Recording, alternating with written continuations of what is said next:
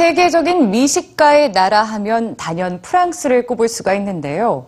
음식 문화를 국가의 가장 중요한 문화유산으로 생각하는 나라이니만큼 프랑스인들의 음식 사랑은 대단합니다. 그런데 이들의 화려한 식탁 위 기름진 음식들을 보고 있자면 건강식과는 좀 거리가 있지 않을까 싶을 때도 있는데요.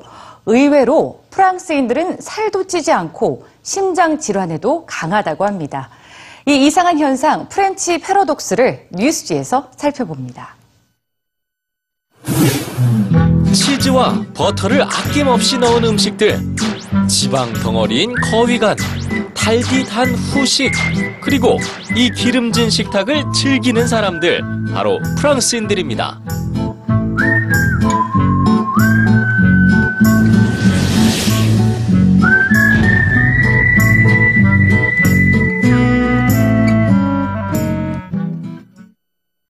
프랑스는 유럽연합의 국가 중 비만도가 가장 낮은 나라입니다.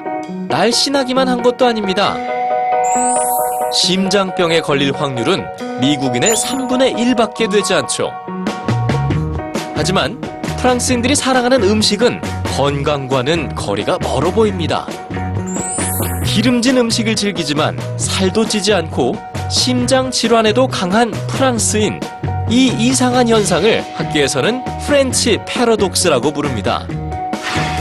과연 프랑스인들의 식탁 어디에 건강의 비결이 숨어 있는 걸까요?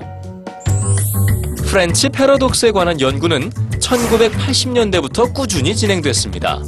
그리고 1990년대 초반 비밀을 풀어줄 열쇠가 등장합니다. 네, 바로 포도주, 와인입니다.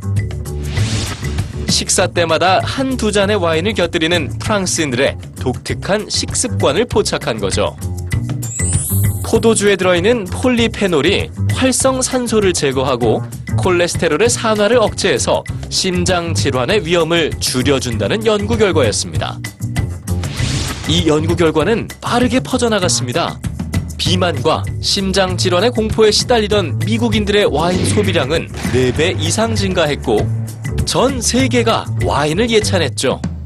그런데 정말 와인이 정답이었을까요? French paradox를 밝히려는 연구는 계속 진행 중입니다. 세상을 들썩였던 와인이 완벽한 답을 주지 못했기 때문이죠. 여전히 해부 중인 프랑스인들의 식탁.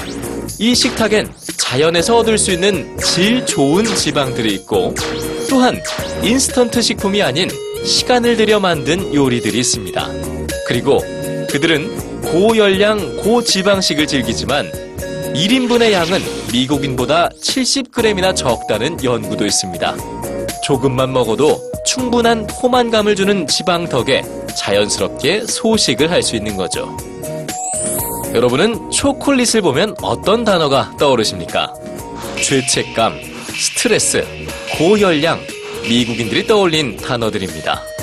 그러나 프랑스인들은 즐거움과 축하라는 단어를 떠올린다고 하네요. 음식을 즐기고 사랑하며 먹는 것을 두려워하지 않는 태도. 이것이 French paradox를 풀 수 있는 첫 단추가 아닐까요?